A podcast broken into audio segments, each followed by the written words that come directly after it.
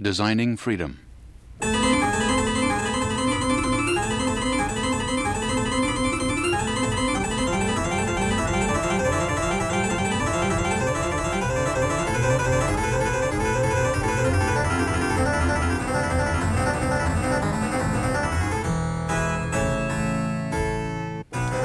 Tonight, Ideas presents the fifth of the 1973 Massey Lectures by Professor Stafford Beer.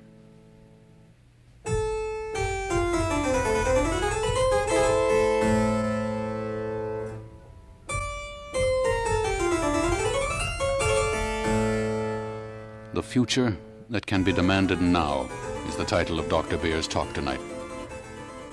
Efficiency does not entail tyranny, writes Stafford Beer, if we can get the system right. To do so is a top priority because some version of efficiency is required to save our dinosaur society. Freedom, he has argued in these lectures, is not lost by accident, but is the output of a system. To produce freedom as an output, we must redesign the system. It is the blueprint of this system that Stafford Beer has offered us in these lectures called Designing Freedom, which he continues with the future that can be demanded now. How can we dismantle bureaucracy? How can we provide autonomy for people and communities? Where do we find the freedom to invent the future rather than maintaining our passive reliance on forecasting and futurology? Stafford Beer. A famous summit conference, not to say confrontation, about freedom once occurred about 20 miles from my home in England. It lasted from the 15th uh, to the 23rd of June in the year 1215. During those negotiations between King John and his barons, the Magna Carta was signed, a document that spoke for all time of the decentralization of power and of the rights of individuals, and is still much quoted 750 years later. I remember from my boyhood a humorous monologue explaining these events, which ended something like this. So it's thanks to that Magna Carta that was signed with the barons of old that in England today we can do as we like, as long as we do what we're told. The blatant contradiction embodied in this joke remains the desperate problem that it has always been. How do we sustain individual liberty and societary cohesion at the same time? It's right that this problem should be incessantly discussed, and it is discussed. But the discussion always seems to lead straight into the same disastrous trap a false dichotomy between the notions of centralization and decentralization.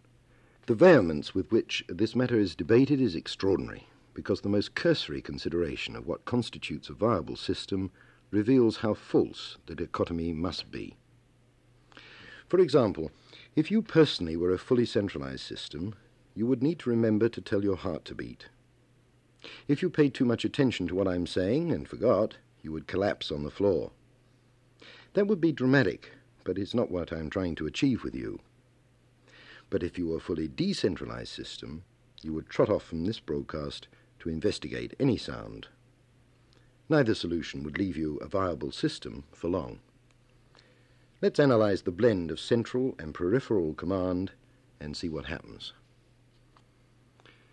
We discovered earlier that viable systems are bombarded continuously with high variety stimuli, the variety of which has to be attenuated if the system is not to be overloaded. The attenuation must be done according to a pattern, if it's not merely an arbitrary discard. If that pattern is to have survival value, which is a necessity for a viable system, then it must be a regulatory model of whatever is regulated. Then it follows that this has to be a central function for the system, because only the system as a whole can have a model of its own relationship with its own environment. Nonetheless, when the central function of variety attenuation is operating, it is, by definition, not appropriating to itself the discarded variety. But by Ashby's law, we know that variety must be absorbed somewhere. Therefore, whatever variety is not appropriated by the central function must needs be handled by a decentralized function. This variety handling is by definition autonomous. That's to say that some part of any viable system does what it likes. But of course, the autonomous part of the system remains part of the system. and to do that it must take notice of the central regulatory model. To that extent, then, it does what it's told. If we make a terrible mess of interpreting these simple cybernetic discoveries in our society, and I feel that we do, it's because there is no agreed machinery for settling clearly which parts of the system are which. To do so is indeed virtually impossible unless the models in question are made explicit for each level of recursion. To remind ourselves, a level of recursion is a level at which a viable system is in operation as an autonomous part of a higher level viable system, and containing within itself parts which are themselves autonomous viable systems. We spoke of this setup before as being like a set of Chinese boxes. We find the process of settling autonomy going on continuously within any viable family, for example. As the children grow older, they exert more and more their personal freedom of action. But this has to fit into the family's general regulatory model at a higher level of recursion. Thus, a great deal of time will be spent in discussing the notion of autonomy for the younger members, and the time required has to be a great deal because requisite variety must be attained. In the upshot, families often manage to preserve their model of the family which is centralizing, and the liberty of the younger people, which is decentralizing, and forget altogether to consider the right of freedom for the parents, who then become identified with the centralizing authority. This, you will note, is not at all to the parents' advantage, since they have lost freedom in the process, although it may appear to be so to the children. This homely example is repeated with great force in the yet higher levels of societary recursion. A well intentioned corporation or national service tries to hang on to its systemic policy because this is what makes it itself. This is what embodies its aims. This structures its regulatory model. But that policy is centralizing. Then the corporation and the national service, being well intentioned, embark on high variety negotiations with the parts of the system in order to delineate autonomy, which they really wish to be maximal. But the tools they are using are not cybernetic tools that undertake variety engineering, but administrative tools which do not. As we have several times noticed, bureaucracies install amplifiers in one loop of the homeostat when they should be installing attenuators in the other, and vice versa. The upshot now is really quite strange, but nonetheless extremely common. The parts of the system, subsidiary companies, sectors of the national service, who have been in good conscience given maximum autonomy, believe that they have been totally centralized. This is because their variety is attenuated by wrongly installed central amplifiers. But, on the other hand, the higher management at the centre, in conceding in good conscience maximal autonomy, believes that it has somehow been robbed of any role at all. This is because its variety is over attenuated by wrongly installed peripheral attenuators. In the family, given quite a lot of hard work, everyone can just about hang on to happiness. But in big institutions, where we have to remember the brains of all the men and women involved are still the same size as they are in family roles, disenchantment spreads. I often reflect that our organizations are so constructed in their typically pyramidal shapes, so that they could work only if the people in them grew bigger heads as they became more senior. In that case, of course, there would at least be a chance that they could maintain requisite variety. However, as we know, everyone's head is roughly the same size, except perhaps metaphorically. I also reflect upon the device whereby decentralization is often advocated as the solution for an institution's problems when it is held to be over centralized, while centralization is simultaneously prescribed for another institution on the grounds that it is too diffuse. And I have seen the two policies advocated alternately, and what is more, alternately adopted for the same institution by successive groups of consultants. It's a kind of managerial madness. It leads, as it can only lead, to exacerbated oscillations in the system's search for stability. The solutions lie, they can only lie, in good variety engineering, And here is the key point. We mustn't confuse the pattern of the regulatory model with its specific content. It's enough to attain requisite variety by specifying the pattern. To specify the content is too much. Yet this is what endlessly happens, and I have noted that it usually happens in those well intentioned institutions in good conscience for one fundamental reason. This is called fairness. But I believe this kind of fairness to be an excuse for avoiding responsibility. Take the example of a big institution that has a salary policy, or an employee automobile policy, or an inventory policy. We need a way of saying what the policy, which is to say the variety attenuating regulator model, or pattern, really is without specifying its specific content. We fail. We ought to say this much can be spent on salaries, on automobiles, on inventories, and leave it to managers at lower levels of recursion to apportion the money. Instead, we do the variety engineering in the wrong place. This is the salary scale. You are entitled by your job to this range of automobiles. All inventories must be cut by 10%. It's done, as I said, in the name of fairness, but that is delusory. It's nonsense to say that two men of the same age, with identical qualifications, with identical commitments, are necessarily worth the same wage. Obviously not. One may be useless and the other a paragon. It's nonsense to say that my job ought somehow to determine my needs where automobiles are concerned. How and where I live, how many children I must push into the automobile, these are my own affair. It's nonsense to penalize a good manager who works on a scientifically calculated minimal inventory because his colleague managers are inefficiently tying up the firm's capital. This is a recipe to encourage inefficient managers. Why do we blandly accept so much nonsense? The variety attenuators to use here are not policy documents from the centre, but the managers themselves. That's what managers are for. As to the criterion of fairness, the manager, or any individual in whatever he does, ought to be ready to take responsibility for his own decisions. Our society militates against that morality, for that's what it is, with all its force, in the name of an efficiency which is thoroughly bad cybernetics, in the name of a fairness which is manifestly unfair. But please remember the precept. Each of us should take responsibility for his own acts. The practice is precisely the contrary. As usual, then, we have the amplifiers and attenuators on the wrong side of the equation. But all of this is now written into our culture, all of this is now underwritten by our bureaucratic formulae. That is why I've repeatedly argued that fundamental change in our modes of organization is essential. Merely to juggle with existing forms simply increases the swing of the oscillating pendulum that never can find its stable state.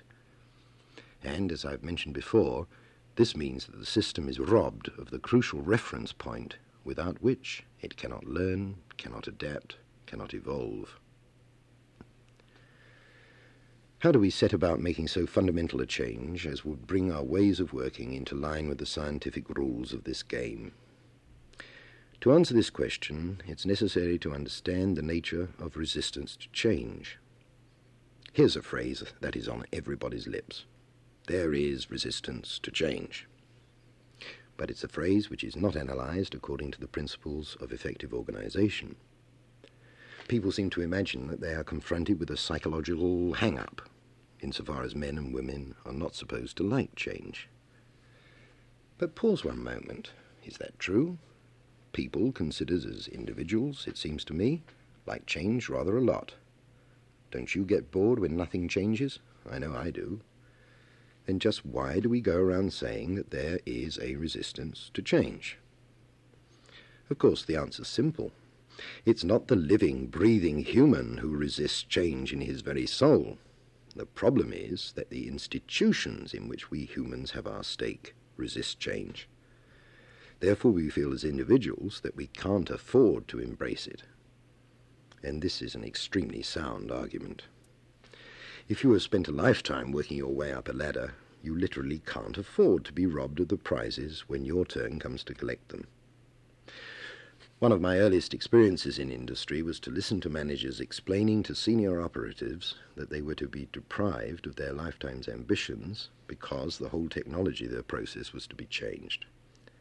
That was in the steel industry, in which the skills of a first hand melter, a job that it took a lifetime to learn, were replaced in a year by clever instrumentation. But ten years later, those same managers were themselves confronted by the computer, which would have made many of their skills redundant in turn. However, managers have power, and the computer none.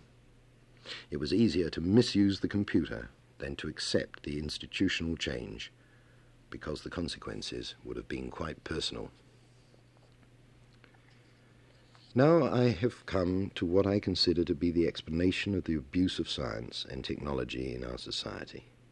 The power has remained where it resided. The tools of modern men have been disregarded at this level of recursion.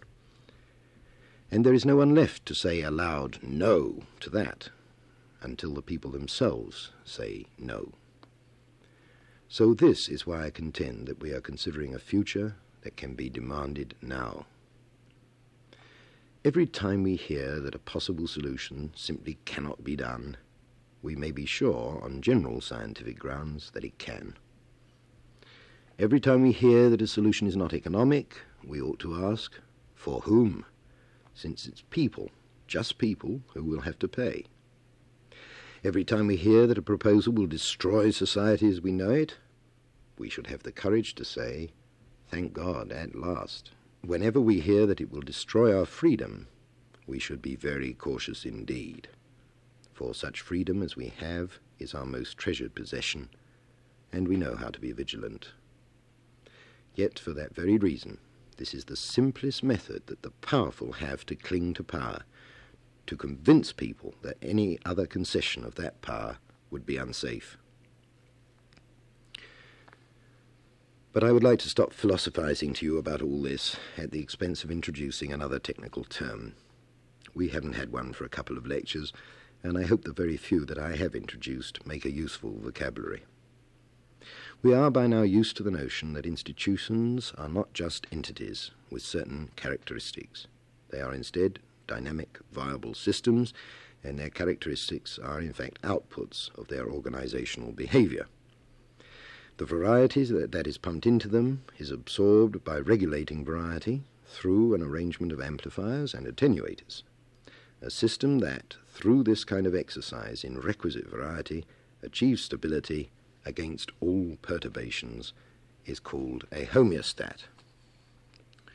A homeostat can resist perturbation not only against expected disruption, but against unexpected disruption too. For this reason, it is not only stable, but ultra stable. Whatever happens to it, Provided that its relaxation time is sufficiently short, it will not go into oscillation, and still less will it explode in catastrophic instability. The sign of this homeostasis, now so deficient in our major institutions, and perhaps, as I said last time, even in ourselves, is that critical outputs of the system are held steady. Why produce this extra terminology at this late stage?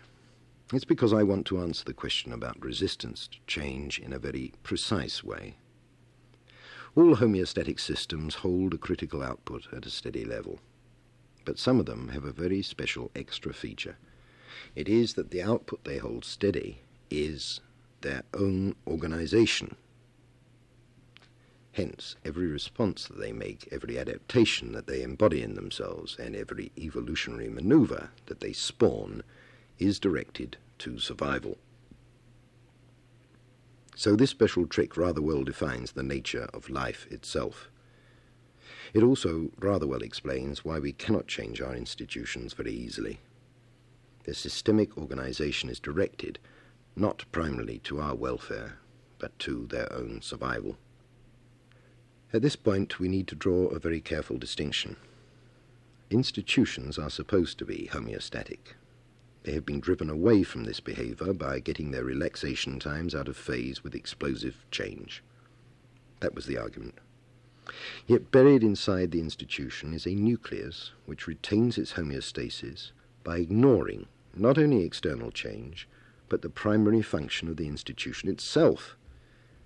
This nucleus is the special kind of homeostat that produces itself. And it is this nucleus that I call the bureaucracy. By this term, I am not simply referring to paper pushing, but to an institution within the institution that exists, Narcissus like, in self regard. Bureaucrats assimilate the challenge of explosive change in essentially bogus fashion. For many years, I used to make the joke that they would accept every kind of change, provided it involved no actual alteration. Indeed, I used that very phrase, but not jocularly, in the third lecture. In any case, the joke rebounded. Bureaucracies do accept change. They do this by acknowledging novel conditions. They are not so stupid as to pretend that such conditions haven't occurred. But what changes they make are superficial, and they are made so that the organization, which is what makes the system the system that it is and no other, is completely preserved. Thus, there is no actual alteration, although appearances may have changed a great deal. When this is generally understood, it will no longer be possible to fob people off with unreal changes masquerading as real alterations. Until then, our institutions will go on producing the social benefits of their activities simply as byproducts of their major bureaucratic undertaking, which is to produce themselves. According to the analysis of centralization and decentralization with which we began, it's clear that there should be a major devolution of power. I think it should be open to a community to organize its social services, education, health, welfare, exactly as it pleases, and to accept or reject the initiatives of local innovators. I think that goes for the local branches of national undertakings, public and private also. I think the workers should in general be free to organize their own work, and that students, up to the age of death, should be free to organize their own studies. The first barrier to doing any of these things is the absence of money.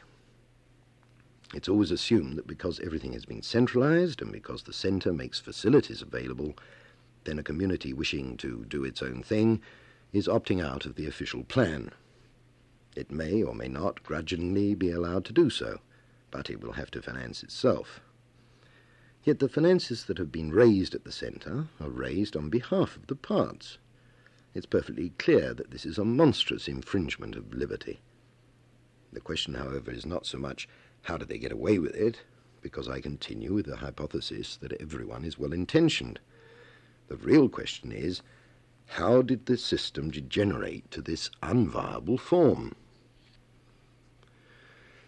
We have done enough cybernetic thinking about dynamic viable systems by now to draw the distinction that's required to answer this question. In order to maintain viability, the total system must have a central regulatory model. This model ought to be created by democratic consultation, but we can't dodge the truth that it will constrain variety in the parts. Put neutrally like that, all remains well for it's essential that variety be attenuated in any case, and it's essential that services which become economic only at the total system recursive level should be made available. But the vital distinction comes here. The precise form of variety attenuation is a matter for local decision. The critical mistake we are making is to take the variety attenuating decisions at the wrong level of recursion then this is how freedom is lost, and this is what induces the instability that threatens to become catastrophic. For the whole system model simply doesn't have requisite variety to balance the local homeostats. They, in their turn, are robbed of the variety they need to find their own stable points. With this insight, it's possible to redesign any of our institutional systems. In my own experience of trying to do this, two major barriers to progress always appear. The first is that bureaucracy. Bureaucracies build around any centralized system in order to administer its centrality. In decentralizing, the need for the bureaucracy disappears. But we are already in the trap. Bureaucracies exist and are powerful. This is obvious enough. What is less obvious is the argument I used just now. They have themselves become viable systems that produce themselves. Now, a parasitic growth depends on its host's continued existence, it's true, but the parasite may flourish at the host's expense. There are two lines of approach to evaluating the facts, and you may try both of them on any institution you like.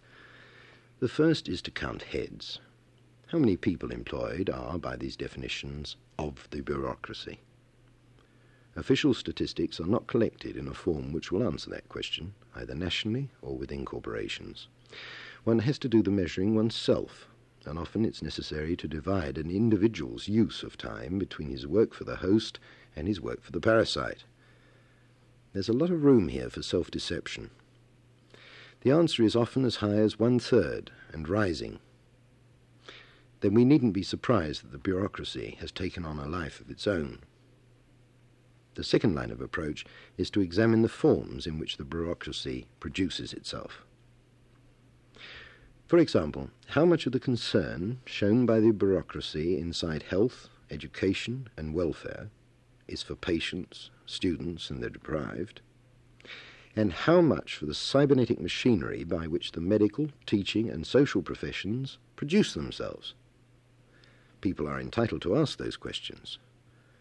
In asking them, they should realize that the need to maintain standards is a serious need and also an impregnable excuse. People are further entitled to ask whether there are not other ways of maintaining standards than by having bureaucracies. Of course, there are. The trouble is that they would rely heavily on responsibility. On responsibility for one's own acts, on responsibility for one's own colleagues. As we have already seen, this morality is not favoured. It is unfair. Besides, it leaves people unprotected.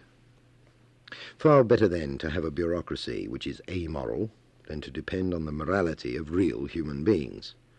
How do you find yourself reacting to that? For me, it's indefensible. Then our analysis leads to this clear conclusion. If institutions really are to be changed, then their fundamental organization really must be altered. And a major component of that alteration will be to dismantle the bureaucracy. Changes which do not dismantle the bureaucracy are unreal. They don't lead to alteration, but to the adaptation of the bureaucracy in continuing to produce itself. You may notice that I've always said that a system of this kind produces itself, and not that it reproduces itself, which sounds more natural.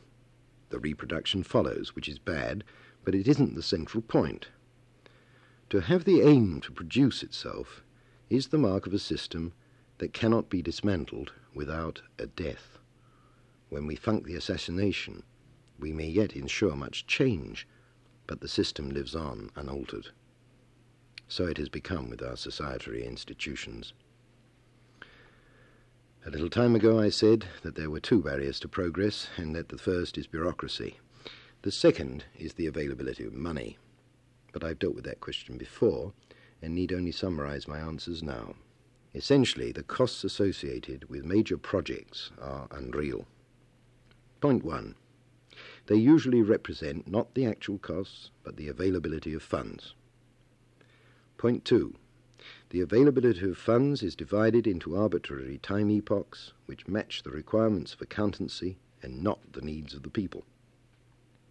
Point three. The people are paying for the projects anyway, one way or another, but this fact is disguised from them. Point four. There is as yet no way in which the people can decide on which projects their money should be spent. Point 5. There is no reason why spending money according to the wishes of the people should cost more than to spend it according to the wishes of the bureaucracy, provided that the central regulatory model has been democratically composed and is properly understood. Point 6, and this is new, the cost of many new societary projects could be met from savings made by dismantling the bureaucracy. So I am hoping that we may approach the final lecture of this series in the following state of mind. The human being is limited by his finite brain from assimilating all possible information and from recognizing all possible patterns of the world. He is limited by his own finite resources from doing whatever he likes, and by the finite resources of the planet from demanding an endless growth in material prosperity for all men. Indeed, the pursuit of his own material prosperity, though possible, is not something that the affluent part of the world can any longer maintain as a good, unless it is explicitly willing to declare that it will be done at the expense of the less fortunate. Then the concept of freedom is not meaningful for any person except with immeasurable variety constraints, and the extent to which we have lost freedom is due to loss of control over the variety attenuators, education, publishing, and to the centralization of power at the wrong levels of recursion. This freedom could be reclaimed using the new scientific tools at our disposal, but only if new democratic machinery is established to replace existing bureaucracies. As long as these remain cybernetically organized so as to produce themselves, our societary institutions remain set on courses that lead to catastrophic instability.